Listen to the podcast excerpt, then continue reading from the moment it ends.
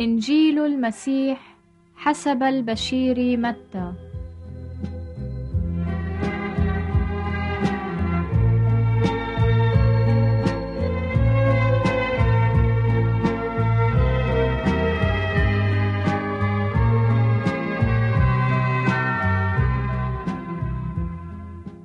ولادة يسوع وطفولته.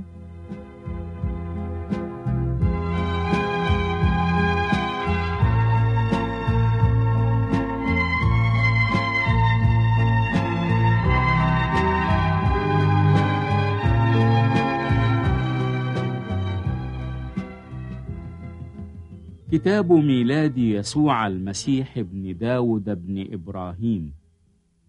إبراهيم ولد إسحاق وإسحاق ولد يعقوب ويعقوب ولد يهوذا وإخوته ويهوذا ولد فارس وزارح من ثامار وفارس ولد حصرون وحصرون ولد آرام وآرام ولد عمي ناداب وعمي ناداب ولد نحشون ونحشون ولد سلمون وسلمون ولد بوعز من رحاب وبوعز ولد عوبيد من راعوث وعوبيد ولد يسى ويسى ولد داود الملك وداود الملك ولد سليمان من التي لأورية وسليمان ولد رحبعام ورحبعام ولد أبية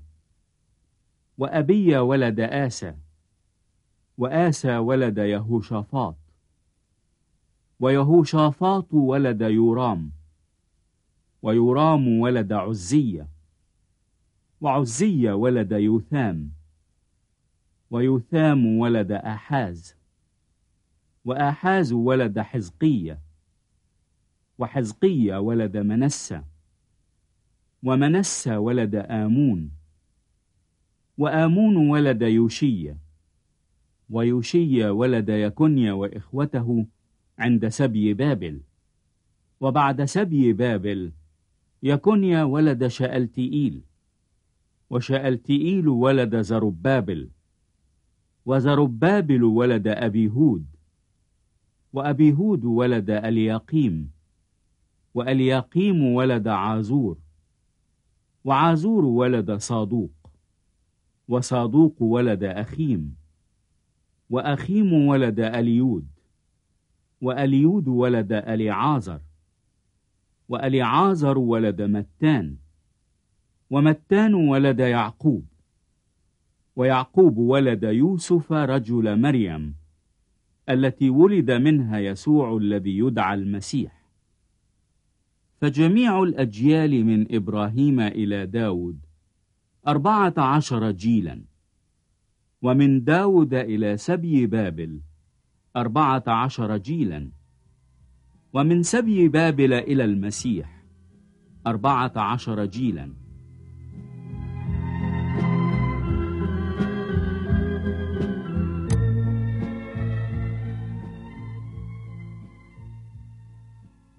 أما ولادة يسوع المسيح فكانت هكذا.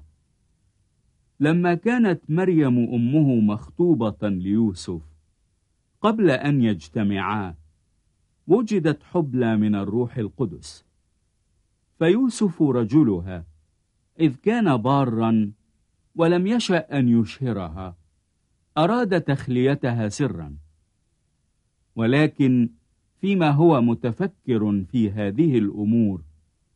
إذا ملاك الرب قد ظهر له في حلم قائلا يا يوسف ابن داود لا تخف أن تأخذ مريم امرأتك لأن الذي حبل به فيها هو من الروح القدس.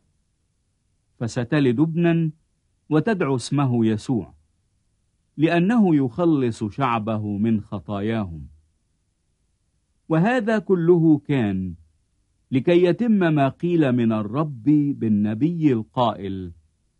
هو ذا العذراء تحبل وتلد ابنا ويدعون اسمه عمانوئيل الذي تفسيره الله معنا. فلما استيقظ يوسف من النوم فعل كما أمره ملاك الرب وأخذ امرأته ولم يعرفها حتى ولدت ابنها البكر ودعا اسمه يسوع.